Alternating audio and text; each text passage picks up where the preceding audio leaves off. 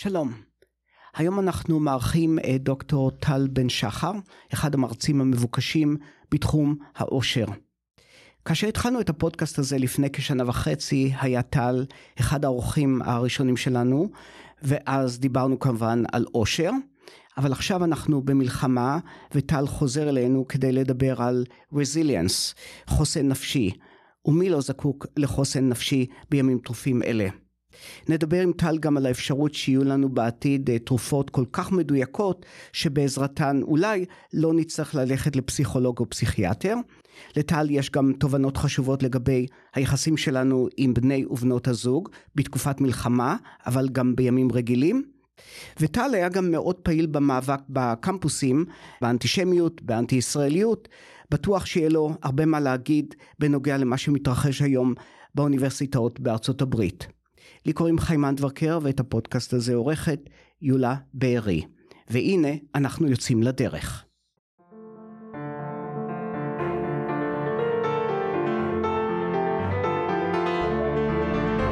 חולמים ניו יורק עם חיים הנדברקר במהדורה מיוחדת על רקע המלחמה בישראל.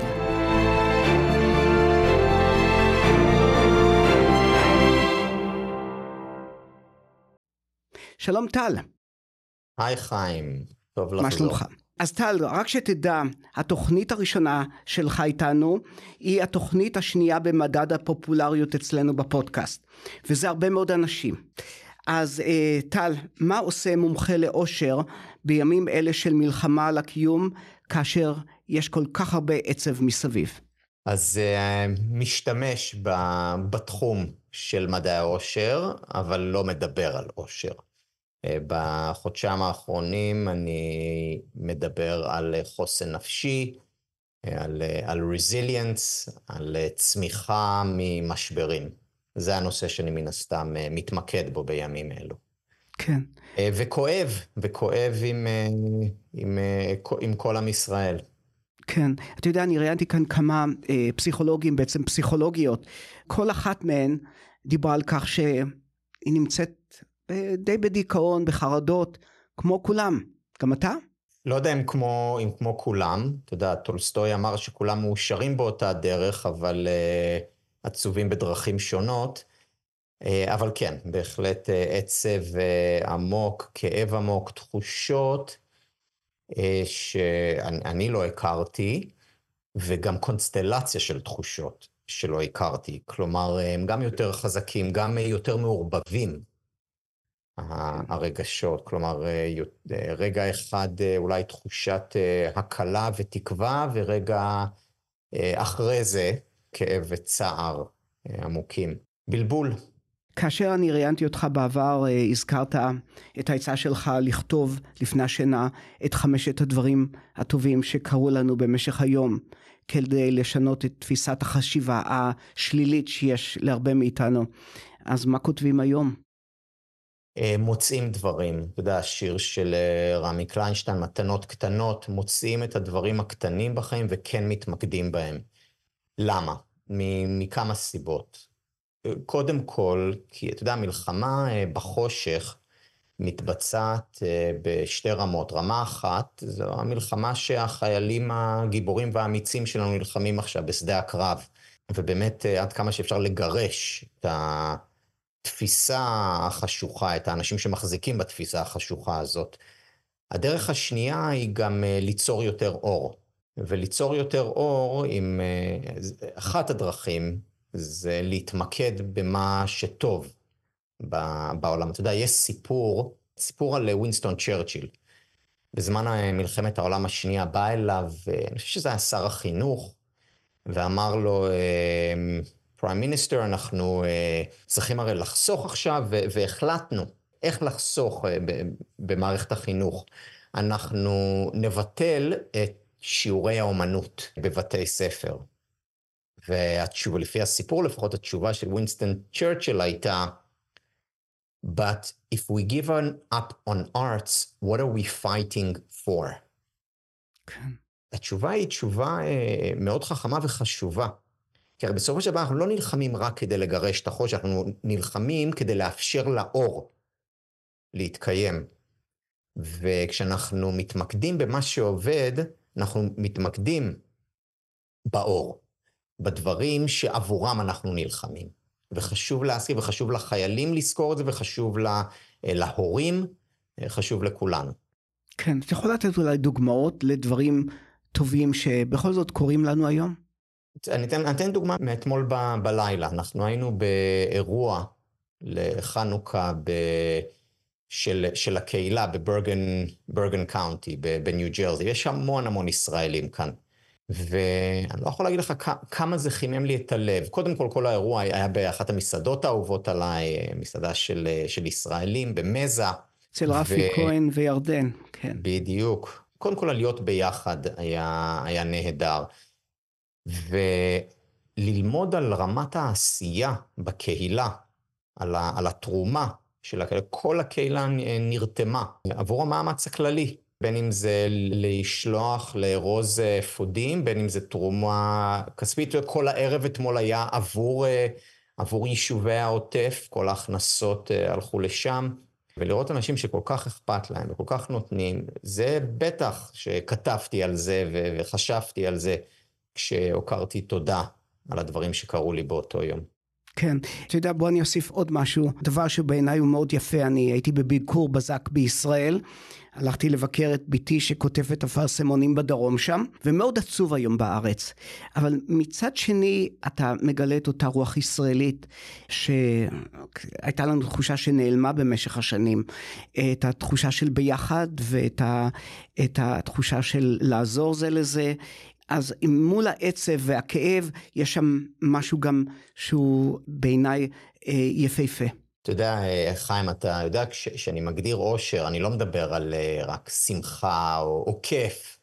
כן. אני מדבר על משהו הרבה, הרבה יותר עמוק, ו- ואני תמיד מדגיש שחיים מאושרים כוללים גם כאב וצער ו- ופחד, כל הר...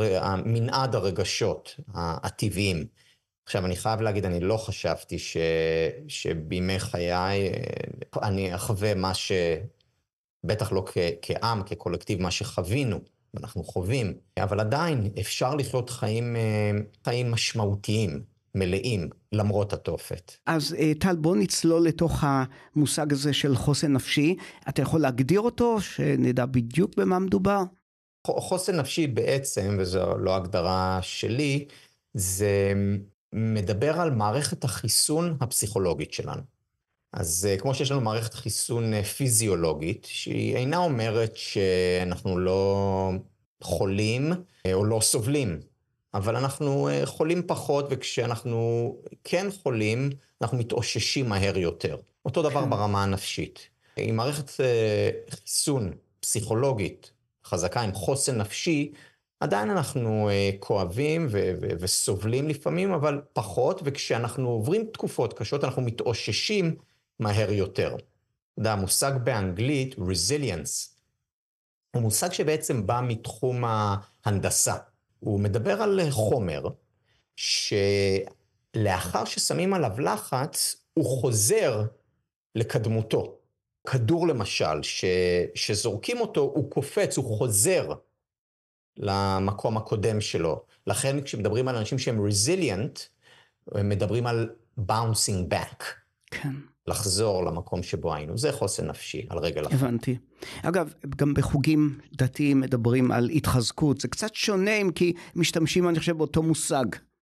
נכון. יש דמיון כמובן, מכיוון שלפחות האנשים המאמינים חושבים שכשמתחזקים ברמה הדתית, אז גם יש לנו יותר אה, כוח להתמודד עם הקשיים בחיים, ואנחנו יודעים שזה נכון, כי אמונה, אה, בין אם זה אמונה באל או אמונה במטרה, אנחנו יודעים שעוזרת, לא רק לאושר, גם לחוסן נפשי. ודרך כן. אגב, לא רק חוסן נפשי, גם חוסן פיזי. כן. לכן אנחנו רואים בהרבה מאוד מחקרים שאנשים דתיים, אם לוקחים בחשבון כמובן את כל הנתונים האחרים, הם בריאים יותר מאנשים אה, בלי אמונה. הבנתי. אז אה, מה צריך לעשות כדי לפתח חוסן נפשי? בואו תיתן לנו מין מניו כזה. אה, כן, אז יש באמת הרבה דברים. הדבר הראשון שבעצם יוצר את התנאים לפיתוח אה, חוסן נפשי וגם לאושר ב- בימים כתיקונם, זה הקבלה, קבלה של הרגשות. תמיד ועל אחת כמה וכמה בתקופה כזאת. עכשיו, הרגשות שחווים, דיברתי על זה בהתחלה, זה באמת אה, אה, סלט, בלגן של אה, רגשות, וזה יכול להיות כמובן כאב וצער אה, נוראים. זה יכול להיות גם אה, הקלה, אם אה, הילדים שלי בסדר, או המשפחה שלי בסדר. זה יכול להיות גם רגשות אשם על ההקלה שאני מרגיש. השלב הראשון הוא באמת לקבל את כל הרגשות, ו- ולא משנה מה הם. מכיוון שכשאנחנו לא מקבלים את הרגשות, הרגשות האלה רק הולכים ומתחזקים. וכשאנחנו מקבלים אותם, הם באים ועוברים. כן. אז זה, זה הצעד הראשון. מה זאת אומרת לקבל? זאת אומרת, אני מרגיש עכשיו דיכאון, אני מרגיש חרד, אז מה אני עושה עכשיו? אז זה שני דברים. קודם זה כל, לא נעים. לא, לא נעים, לא כיף. לחוות את הלא נעים כן. ולא כיף, במקום להילחם בזה ולהגיד אני לא רוצה אה, להרגיש את זה, אני לא צריך, או, או אני אשנה את הרגש הזה. פשוט כן. לקבל את זה אה, כמו שזה. דבר אחד לעשות זה להתבונן בזה. ויש מושג שאני מאוד אוהב של אה, מרק וויליאמסון, הוא פרופסור באוקספורד, והוא מדבר על, אה, על הפן הפיזיולוגי של הרגש. אז למשל, נגיד אני מרגיש אה, חרדה, פחד. כן. כל אחד מרגיש את זה במקום אחר, אז יש אנשים שמרגישים את זה בגרון, לחץ, או, או, או בבטן, או בכתפיים, ומה שהוא אומר... כן. או? אני, גם אני, אני מרגיש את זה בבטן. בבטן. אז כן. מה, מה, אומר, מה שהוא אומר, מרק וויליאמסון, זה להסתכל, observe, על ההיבט הפיזיולוגי של הרגש, ואז הוא נותן את הביטוי שאני מאוד אוהב. הוא אומר, with friendly curiosity. כן. with friendly curiosity, עם, עם סקרנות ידידותית. כן. כלומר, אתה לא נלחם בזה, אתה פשוט מביט בזה. ואומר, Oh, how interesting, כמה מעניין. אז אני מרגיש את זה בבטן שלי, או אני מרגיש את זה בגרון, אה, כן. או במצח, ופשוט להביט בזה. השלב השני יכול להיות, ואחרי זה אני נושם לתוך זה ומרגיע את זה, או מנסה, ואם זה לא נרגע, אז לא. באמת כן. לקבל את זה באופן, באופן מלא. יש פרק זמן זה, שאתה צריך לעשות את זה? זה, זה, זה תלוי בנסיבות, אתה יודע, בתקופה הזאת, מאז השביעי לאוקטובר, הרבה מאוד, ויום אחרי יום. כשמאבדים כן. מישהו יקר לנו, הרבה מאוד, ויום אחרי יום. אתה יודע, כן. אם אני, אתה יודע, לא הולך לי באיזה הרצאה, אז יכול להיות שזה חמש דקות או דקה, וזה עובר. כן. זה כמובן uh, תלוי קונטקסט. כן, אז אני חוזר, אז אתה בעצם צריך להתבונן בזה במבט ידידותי או בגישה ידידותית, ואתה אומר, אני בעצם הולך, זה מין רולר קוסטר כזה, ואני הולך עם זה, ו, ובשלב מסוים מתחיל לנשום לתוך זה. נכון, ו... ואני רוצה כאן לדבר על, על הנשימות, כי יש כן. הרבה מאוד דברים שאנחנו יכולים לעשות uh, עם הנשימות. אני אתן אולי כמה דוגמאות קונקרטיות, ברשותך. Uh, סוג נשימה אחת נקראת הנשימה הקוהרנטית, coherent breathing, ומה זה אומר? זה אומר שהשאיפה והנשיפה הן uh, באותו אורך. שבערך בין חמש לשש שניות זה, זה הזמן ה... בדרך כלל האידיאלי. אז חמש או שש שניות שאיפה דרך האף, אם אפשר, אם הוא לא סתום כמובן, ואני מכניס את הנשימה לתוך הדיאפרגמה, ואז זה ממלא את הבטן. לפחות הבטן עולה. כן. ואז אני מוציא. שוב, אם אפשר דרך האף, לא חובה, ואז שאיפה ונשיפה, חמש שניות, שש שניות פנימה, חמש, שש שניות החוצה. שלוש נשימות כאלה, זה לוקח 30 שניות, 40 שניות, עושה הבדל מאוד מאוד משמעותי. למה? כי זה בעצם מדליק או מחבר אותנו למערכת הפרסימפטית. כן. מהי המערכת הפרסימפטית? זו המערכת המרגיעה. כן. יש לנו מערכת, מה שנקרא, פרסימפטית וסימפטית. מערכת הפרסימפטית זה להאט, זה להירגע. הסימפטית זה להאיץ. כן. אז נגיד אם עכשיו יש מולי אה, אה, אריה שמאיים עליי, מערכת הסימפתטית, שזה בעצם הגז, נכנסת לפעולה, אני, אני מתרגש, יוצא אדרנלין, ואני מוכן לפעולה, או לברוח או להילחם, fight or flight. לעומת זאת, מערכת הפרסימפתטית, שאני נרגע. עכשיו, הנשימה לפני השינה, למשל, מערכת הפרסימפטית היא זאת שמרדימה אותנו. כן. שתיהן חשובות, ומה שאנחנו שה... יודעים שעם כל שאיפה, המערכת הסימפתטית, כלומר הגז, האדרנלין, זורם יותר, ועם כל נשיפה, המערכת הפרסימפטית, זאת שמרגיעה אותנו. דרך אגב, חיים, הדרך שאני זוכר מה הפרסימפטית ומה הסימפתטית עושות, זה לפי המילה פרה. אתה יודע, הפרה היא חיה, חיה כזאת רגועה, אתה יודע, הכל בסוטול, נונצ'לנטיות. כן, כן. אז ככה אני זוכר. כשאנחנו חמש-שש שניות פנימה, חמש-שש שניות החוצה, אנחנו בעצם מאזנים את המערכת. גז וברקס באותה מידה.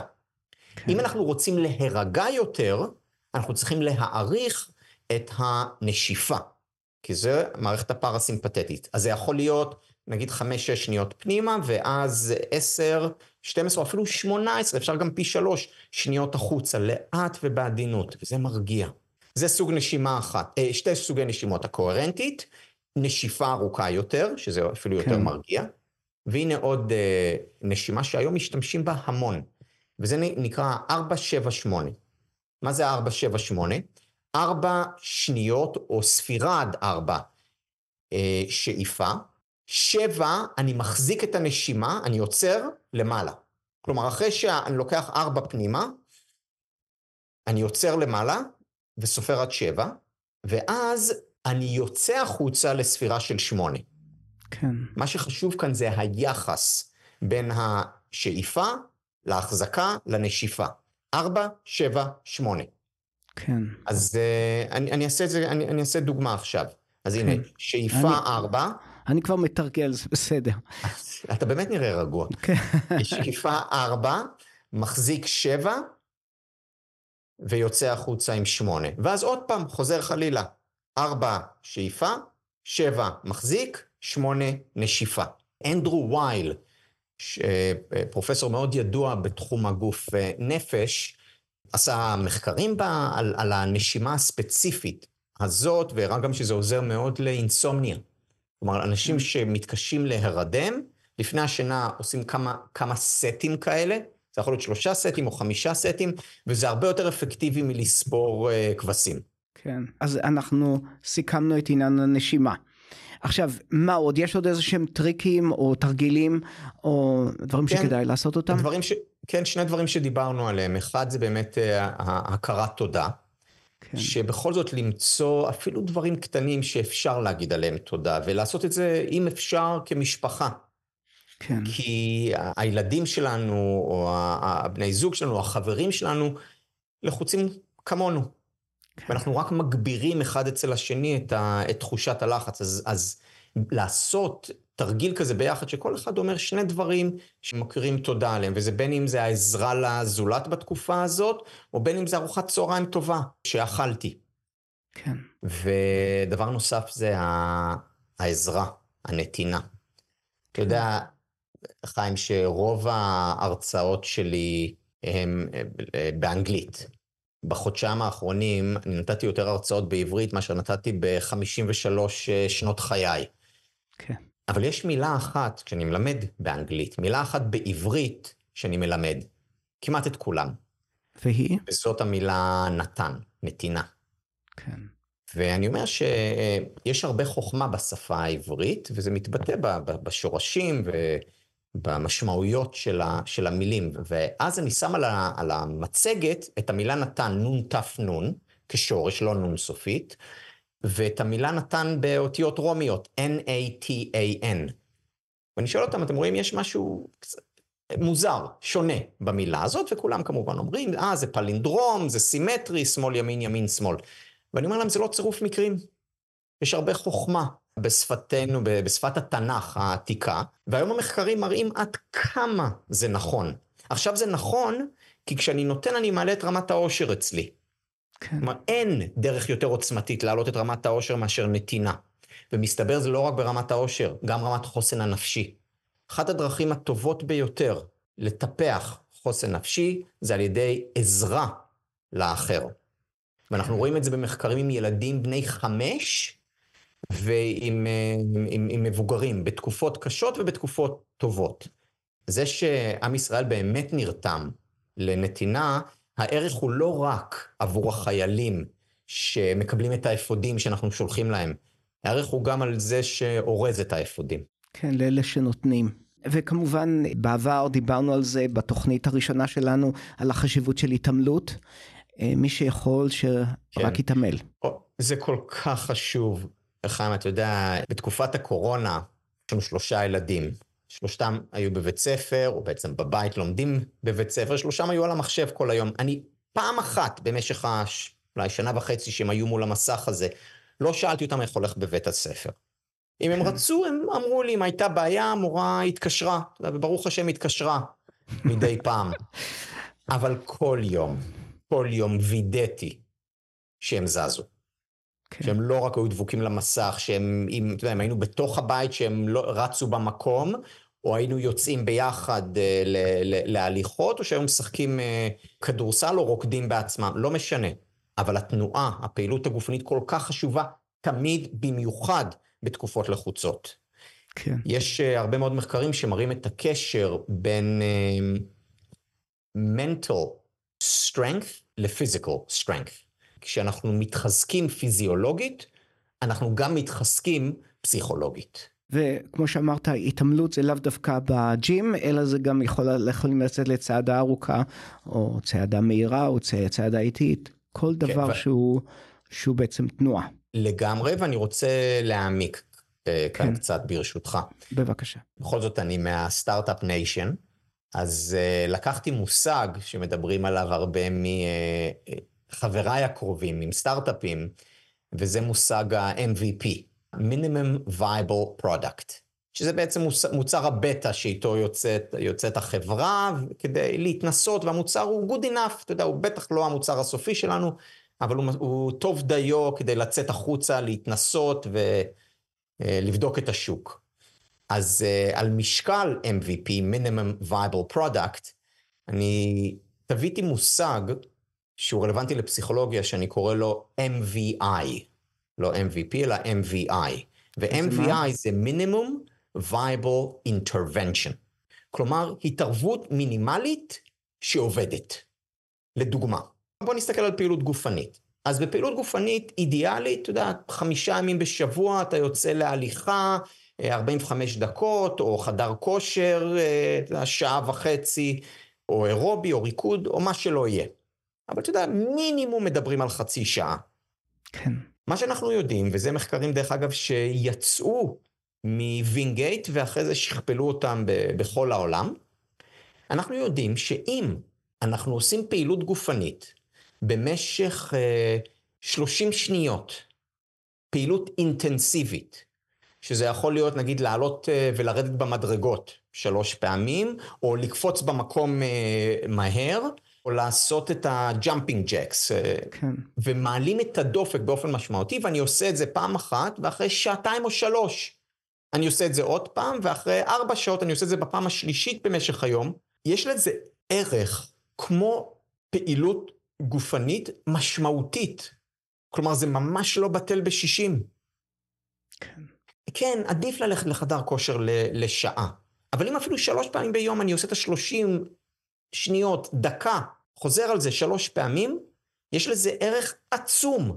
או הדוגמה של הנשימות, אתה יודע, אם יש לך זמן, בטח שזה נהדר לעשות אה, מדיטציה במשך חצי שעה ולהתמקד בנשימות. אבל גם השלושים שניות, שישים שניות של השלושה סטים של הנשימות שדיברתי עליהם, עוזר בצורה דרסטית ומשמעותית. ואותו דבר גם עם הכרת תודה. אתה יודע, אם אני עכשיו יושב ועושה מדיטציה על, על הטוב בעולם במשך שעה זה נהדר, ויש אנשים שעושים את זה.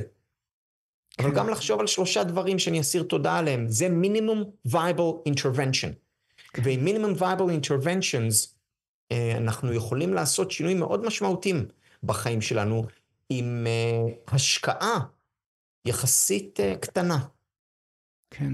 יש גם דבר נוסף וזה בעצם לכתוב, להעלות דברים על הכתב. אני חושב שהיום כמעט כל פסיכולוג מציע לפציינטים לכתוב ולהביע את מה שעובר עליהם. כן, נכון. אז אתה יודע, בשנות ה-30 קארן הורנאי כתבה ספר, היא הייתה סטודנטית של פרויד, היא כתבה ספר בשם Self-Analysis, והיא כתבה שם על, ה, על הערך של כתיבה, כתיבה ביומן. 60 שנה אחרי, ב-1997, יצא ספר של ג'יימי פנבייקר, שקוראים לזה Opening Up, עם הרבה מאוד מחקרים על החשיבות של, של, של כתיבה. ותלמידה של ג'יימי פנבייקר, לורה קינג, הראתה במחקר שכן, לכתוב במשך 20 דקות זה מצוין, אם יש לך שעה, סבבה, אבל גם שתי דקות של כתיבה. זה דרך אגב MVI, Minimum Viable Intervention, שתי דקות של כתיבה על משהו שמעיק לי, משהו שכבד לי, עוזרת בצורה משמעותית. בטח ובטח אם אני עושה את זה באופן, באופן קבוע. ושוב, כשאני כן. אומר באופן קבוע זה לפי הצורך. לא קבוע כל יום בחמש אני יושב וכותב יומן. כשאני מרגיש שאני צריך להוציא משהו, לפרוק משהו, לשבת ולכתוב. יש לזה ערך עצום. כן. יש עוד משהו שאנחנו החמצנו ברשימה? הדבר הכי חשוב, כן. זה הביחד. אתה יודע, אנחנו דיברנו לפני, שדיברנו לפני שנה וחצי, דיברנו על החשיבות של מערכות יחסים. נכון. והמנבא מספר אחד לאושר, ודרך אגב, לא רק לאושר, גם לבריאות פיזית. כן. מנבא מספר אחד לשני הגורמים האלה זה זמן איכות עם אנשים שאנחנו אוהבים ואוהבים אותנו. כן. וזה מסביר למה ישראל היא אחת המדינות המאושרות בעולם. הלכידות הזאת, הביחד, החבר'ה, אה, העזרה, שוב, וגם בימים אה, פרי מלחמה. כן. אתה יודע, אתה אמרת שהבת שלך כן. אה, עובדת בארץ בקטיף. הסיבה שהיא כל כך התחברה לישראליות זה בגלל ה... בדיוק בגלל התחושה הזאת של, ה... של החבר'ה, של הביחד, של התמיכה, של הפתיחות. אין לזה תחליף. כן, משום שידעתי שאתה הולך להגיד את זה, אה, אבל אז אני רוצה טיפונת להקשות עליך אם זה בסדר. תראה, בסך הכל זה נכון, החברותה והלהיות ביחד זה הרי כל כך חשוב. יחד עם זאת, יש הרבה אנשים בודדים. ו, ואני תוהה, מה אנחנו מייצאים לאנשים בודדים? אנשים שלא מוזמנים, שאין להם חברים, או מעט מאוד חברים. הם הרי נמצאים מתוך מין ספירלה כזאת של, של להיות לבד. איך אתה מתמודד עם דבר כזה? כן, אז אני אתחיל עם ה... המטאפורה שהשתמשת בה, וזה, וזו הספירלה. אתה יודע, החיים שלנו מורכבים מספירלות. כן. והשאלה היא איך לייצר יותר ספירלות אה, עולות מאשר ספירלות יורדות. כן. והדרך היא בעצם ליצור יותר התחלות קטנות. small כן. beginnings. כן. אז מה, מה, מהי התחלה קטנה? אתה יודע, הרבה אנשים שואלים אותי, איך יכול להיות ש, שתרגיל פשוט כמו הכרת תודה, שאני לפני השינה כותב שלושה עד חמישה דברים טובים שקרו לי במשך היום. איך יכול להיות שהמחקרים מראים שזה מוביל ליותר עושר, יותר חוסן נפשי, הצלחה יותר גדולה בחיים, באופן כללי, טוב לב ומערכת חיסון פיזיולוגית חזקה יותר. כלומר, אני יותר בריא כשאני כן. עושה לפני השינה דקה, שתי דקות, או בבוקר כשאני קם, דקה, שתי דקות של דברים שאני אומר תודה עליהם. איך יכול להיות? איך יכול להיות? כי זה יוצר ספירלה שעולה. כן. ומה זו הספירלה הזאת? כי אני כותב את זה, ונגיד אם אני עושה את זה, ואשתי לידי, דקה אחרי זה אני יותר נחמד אליה. כי אני מרגיש יותר טוב עם עצמי. ועכשיו, כשאני יותר נחמד אליה, כמובן, היא יותר נחמדה אליי. כן. ואז אולי המצב רוח שלי יותר טוב, אז אנחנו יודעים שיש גם קשר אה, הדוק בין מצב רוח טוב לבין יצירתיות. אז כשאני מתיישב מול המסך וכותב, אני כותב טוב יותר. ואני מרגיש כן. טוב יותר עם עצמי, וכן הלאה וכן הלאה. כן. אז זו דוגמה פשוטה לאיך שינויים קטנים, ואני חוזר ל-MVI, שינויים קטנים יכולים לעשות שינוי מאוד משמעותי. כן. כי זה יוצר ספירלה. איך אנחנו יוצרים את הספירלות האלה? הכרת תודה. פעילות גופנית.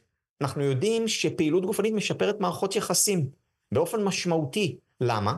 כי אנחנו רגועים יותר אחרי פעילות גופנית, כי אנחנו נחמדים יותר. וכשאנחנו רגועים ונחמדים יותר, יש לנו יותר סיכוי אה, ליצור מערכות יחסים, או אינטראקציות לפחות, בריאות. כן. וללכת גם באופן ישיר למערכות יחסים. אתה יודע, אי אפשר ליצור מערכות יחסים כשאנחנו בבית. כלומר, צריכים לצאת. אם אפשר, לצאת מהבית וליצור אינטראקציות. היום זה, זה גם אחד, אחד היתרונות.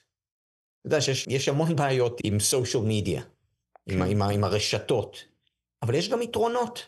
יאיר עמיחי המבורגר, אה, שהוא מלמד באוניברסיטת רייכמן, הראה במחקרים שלו שאנשים מופנמים, ולאנשים מופנמים יש יותר סיכוי להרגיש בדידות, שאנשים מופנמים מקבלים יותר מהאינטרנט, כי פתאום יש להם פלטפורמה שהביישנות שלהם היא לא מחסום, כמו שהיא נגיד כשהם הולכים למסיבה.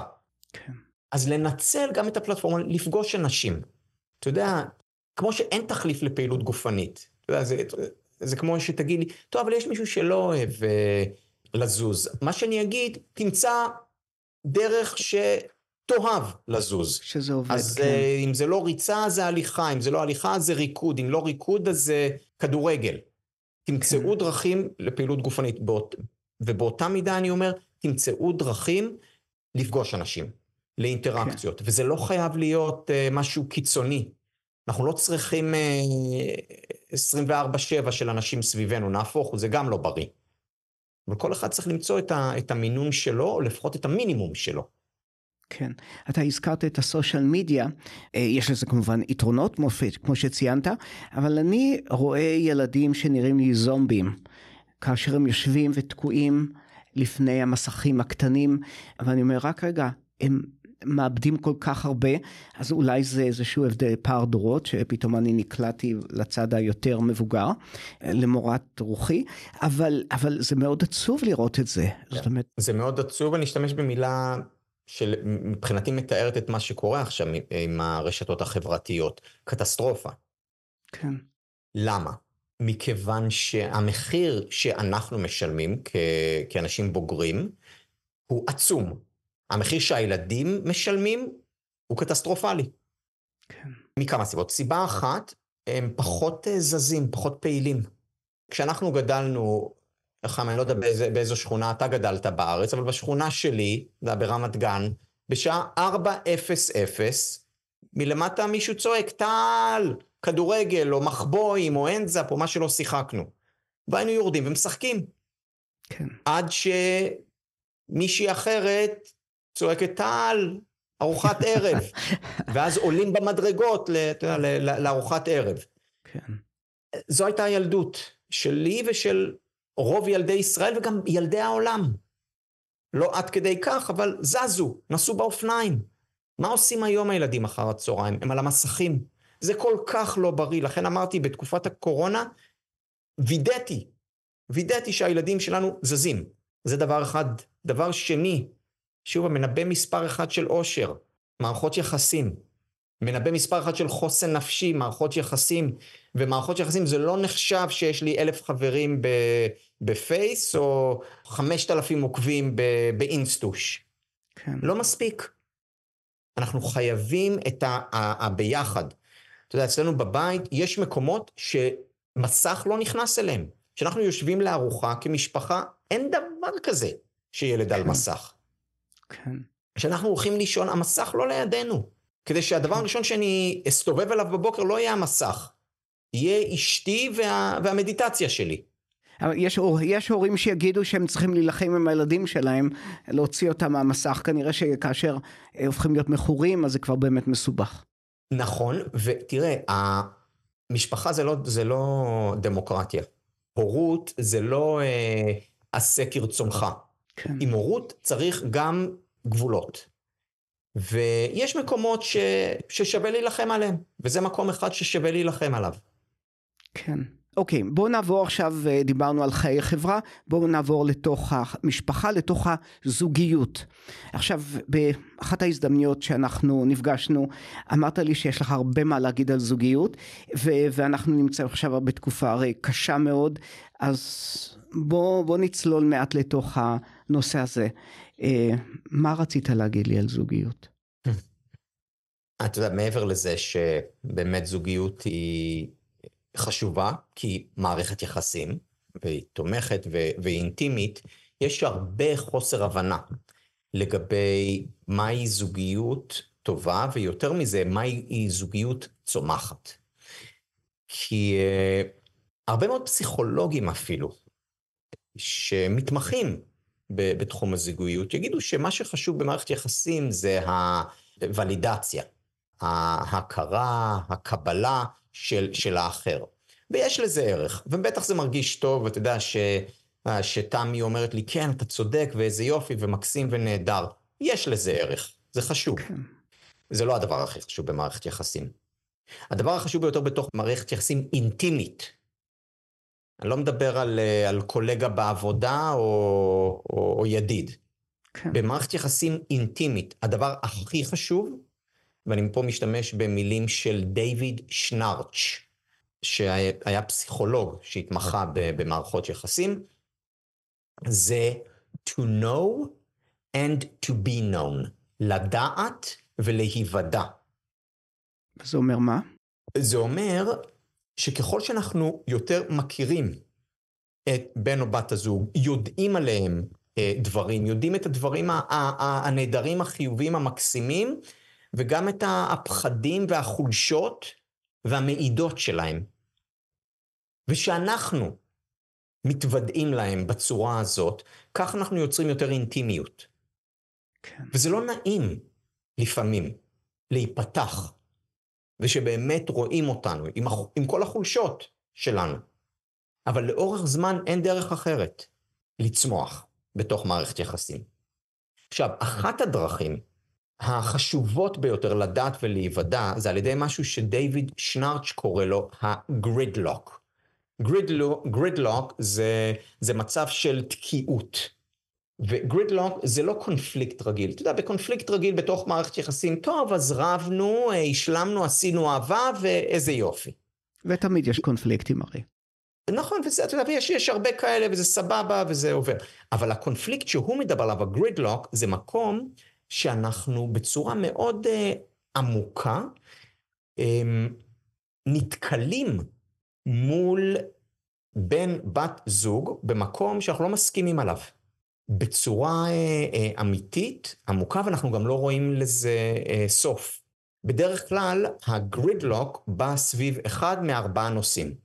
אחד, ילדים, חינוך, איפה אנחנו שמים את הגבולות, לאיזה בית ספר נשלח, האם אנחנו רכים מדי או קשים מדי עם, עם הילדים, לגבי התזונה, תמיד יש אה, דברים שאנחנו לא מסכימים עליהם, זה אחד מהמקומות שאנחנו חווים גרידלוק. אי הסכמה עמוק.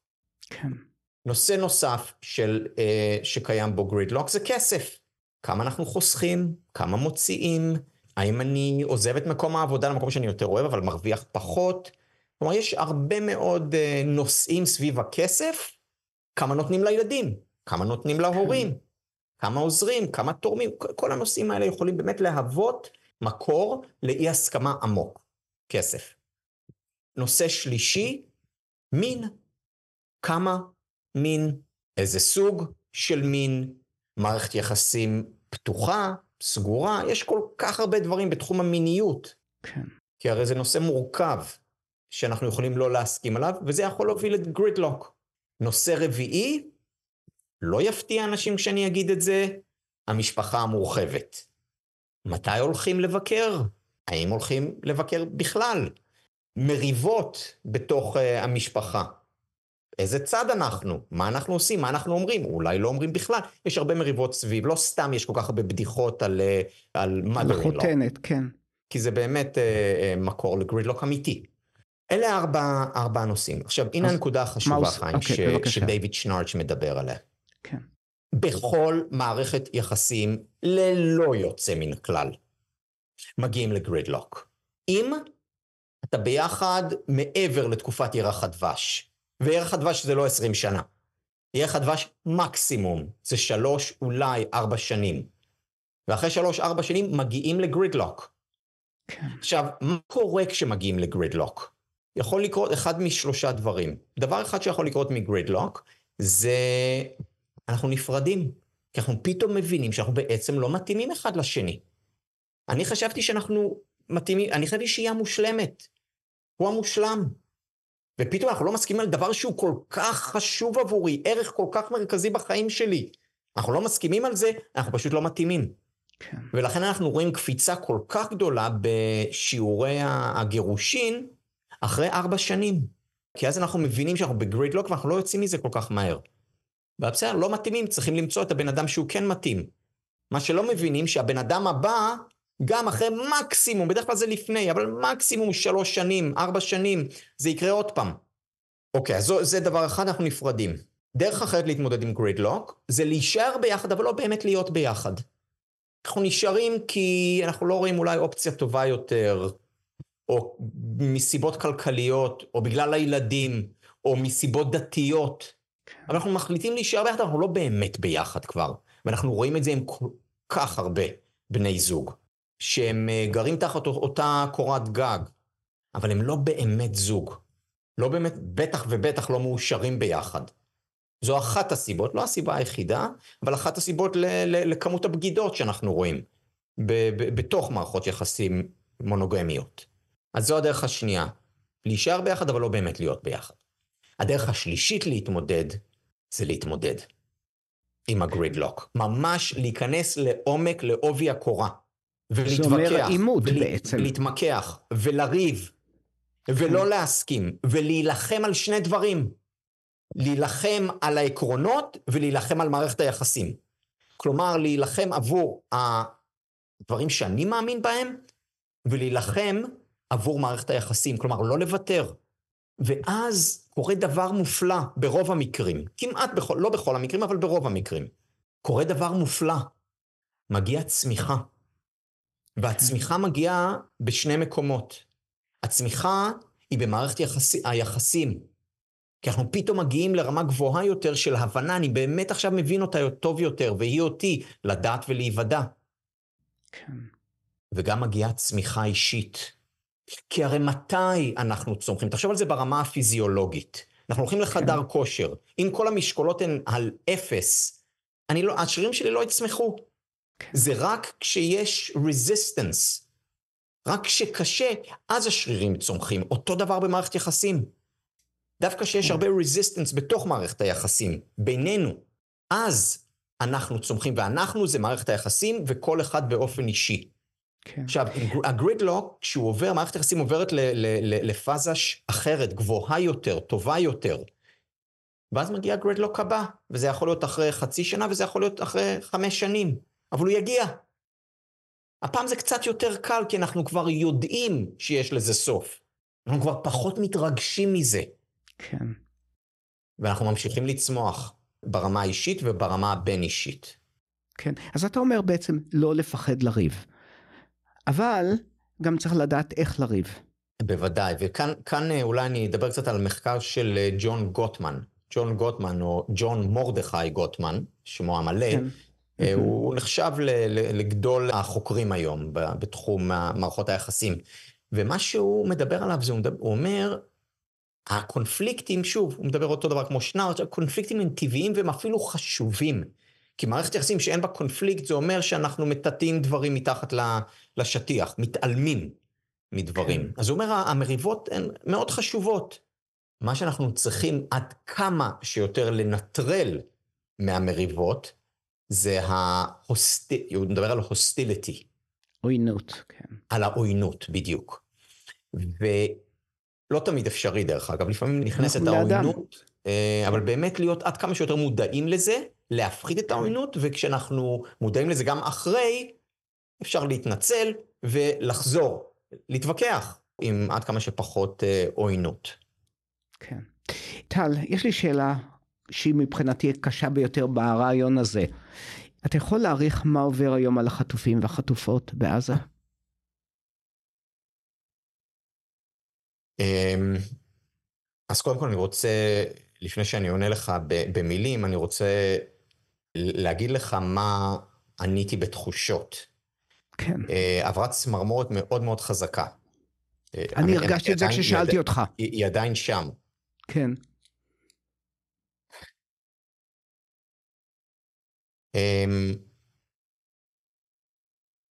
גיהנום. אתה יודע, אתה לא... Um, זה לא להיות uh, חטוף או שבוי מלחמה אצל, אה, אתה יודע, האמריקאים או הבריטים, או הישראלים. עם זאת, שוב, הם לא, הם לא שומעים אותנו, הם לא... עם זאת, אני מאוד מקווה שמה שהם עושים זה נאחזים ב... א', בתקווה, כי אתה יודע, יש אי הסכמה בעם שלנו, מה, מה צריך לעשות ומה יעלה, מה יגביר את הסיכויים אה, להוציא אותם שם אה, בריאים, משם בריאים.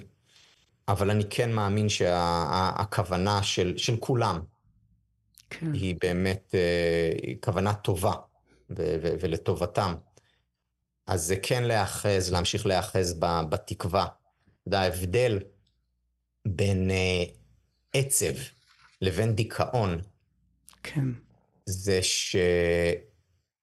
שדיכאון הוא עצב ללא תקווה. וכשיש תקווה, זה גם נותן, אה, נותן חוסן נפשי. אמר את זה ויקטור פרנקל, שחווה, באמת אה, היה חטוף אה, במשך הרבה, הרבה זמן באושוויץ. הוא דיבר על החשיבות של, של, של התקווה והאמונה, שזה מה שעזר לו ולהרבה אחרים לא מספיק, אבל אחרים, אה, לשרוד. אז אולי אני ככה, כאשר אתה מדבר, עולה במוחי רעיון שאולי בעצם ההפצצות של, אה, של, של צה"ל, של חיל האוויר, אה, ש... גם כנראה מסכנות את חייהם של, ה, של, הש, של החטופים, אבל גם אולי גם נותנים להם איזושהי תקווה שאנחנו לא מוותרים עליהם. נכון. אולי ההפצצות הנוראיות ששומעים אותם עד למרחוק, בעצם אומרים להם, אנחנו משתדלים. כן, אה, זה וגם אה, הם יודעים שהמשפחות שלהם, כן. או לפחות חלק מהמשפחות, הם, הם בחוץ ונלחמים עבורם. ראינו עד כמה נלחמים עבור uh, חטוף. כן. והם יודעים שהמשפחות שלהם אוהבים אותם לא פחות משאהבו כן. את uh, גלעד שליט. אה, טל, אנחנו עכשיו בעיצומו של, של גל של אנטישמיות, גל אנטי-ישראלי. כן. אתה היית, כשאנחנו נפגשנו לפני איזה 25 שנה, אתה היית מעורב בפעילות הסברתית למען ישראל ועשית עבודה, עבודת שטח בעניין הזה. יש לך איזושהי פרספקטיבה של מה שקורה היום אולי אה, לגבי מה שמתרחש בקולג'ים היום, ואולי בחברה האמריקאית. כן, אה, בחברה האמריקאית, בקולג'ים ובעולם. בעולם, כן. ו- ואני אסביר. אתה יודע, אני עזבתי את הארץ ב-1992, ישר אחרי צבא, ובגיל 22 התחלתי ללמוד בקולג'. כן.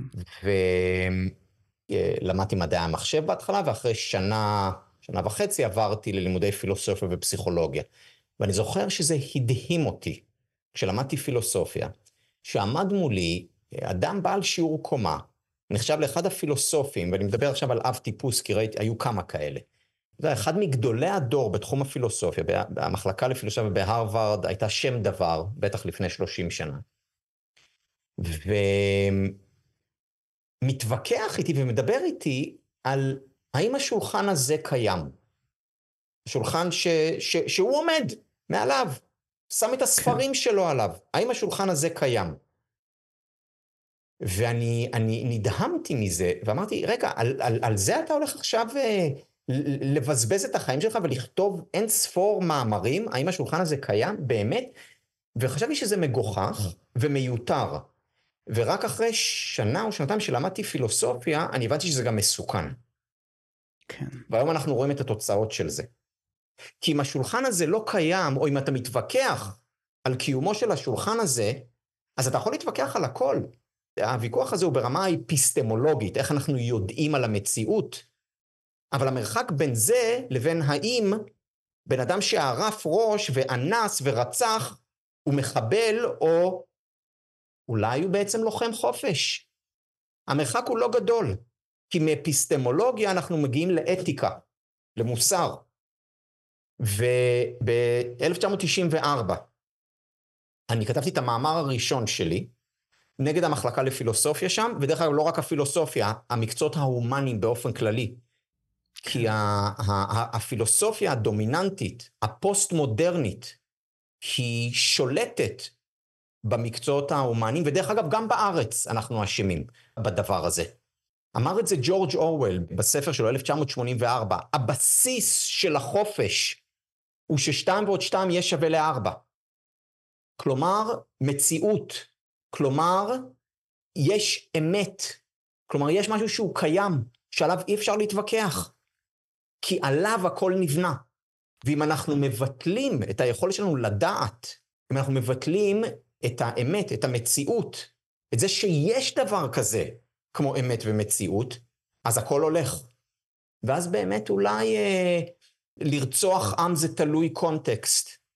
אז כן. אולי באמת, אה, כמו, ש, כמו שטענה הנשיאה של, או הנשיאות של הרווארד, אוניברסיטת פנסילבניה ו-MIT, שזה הכל תלוי ש- בקונטקסט. שזה תלוי בקונטקסט. אם רצח עם, אם מותר לי לדרוש רצח עם, את הרצח של היהודים ש, שלומדים איתי באוניברסיטה, מה זה קונטקסט פה?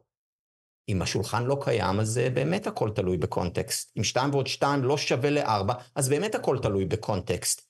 ואני כן. ממציא את הקונטקסט. כן. ובכל אי זאת, אפשר, אי אפשר לבנות חברה מוסרית בריאה אם יש לך אמ, מטאפיזיקה ואפיסטמולוגיה, כלומר מציאות והדרך שלנו לדעת את המציאות שהיא לא מקובעת באובייקטיביות.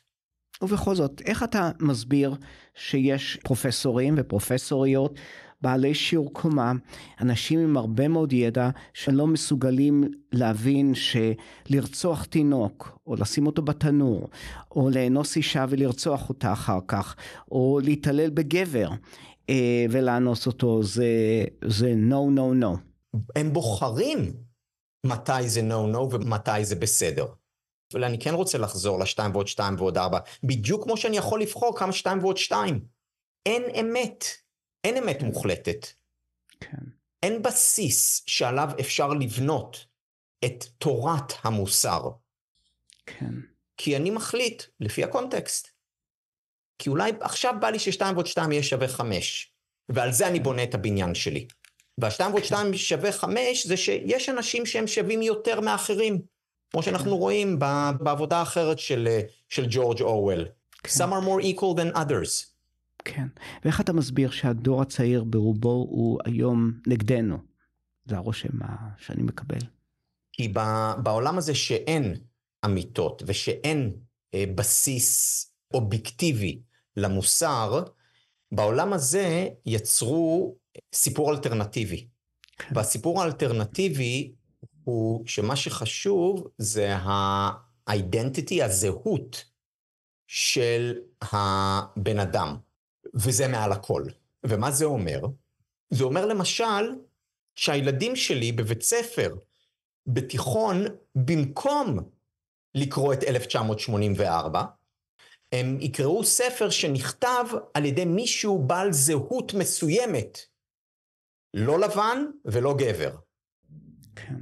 כלומר, האיכות כבר לא נמדדת בצורה אובייקטיבית, שזה באמת ספרות טובה. הנה, את זה שייקספיר הגאון, או את זה אורוול, או את זה מריאן אבנס, או הלן קלר כתבו. אלא, את זה כתב בן אדם בצבע הנכון, או האוריינטציה המינית הנכונה, וזה לא שאני נגד פלורליזם. רחוק מזה. אני מאוד בעד. אבל פלורליזם איכותי, לא להתפשר. כן. עכשיו, למה אני נותן את הדוגמה הזאת? כי מה שקורה היום זה שהיהודי נתפס כאדם הלבן החזק. כן. אז הוא תמיד יטעה, זה לא משנה מה.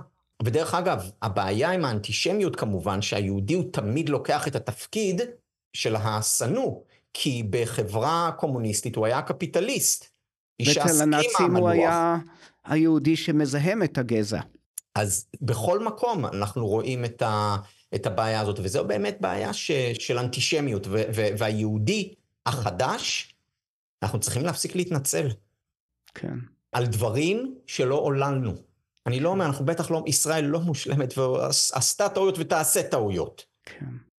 אבל בטח ובטח מגיע לנו אה, הרבה מאוד אה, כבוד על, אה, על הדברים שאנחנו ייצרנו ועשינו, וגם על הדרך שבה אנחנו נלחמים, עם כל כן. הקושי והעצב והטרגדיה לפלסטינאים.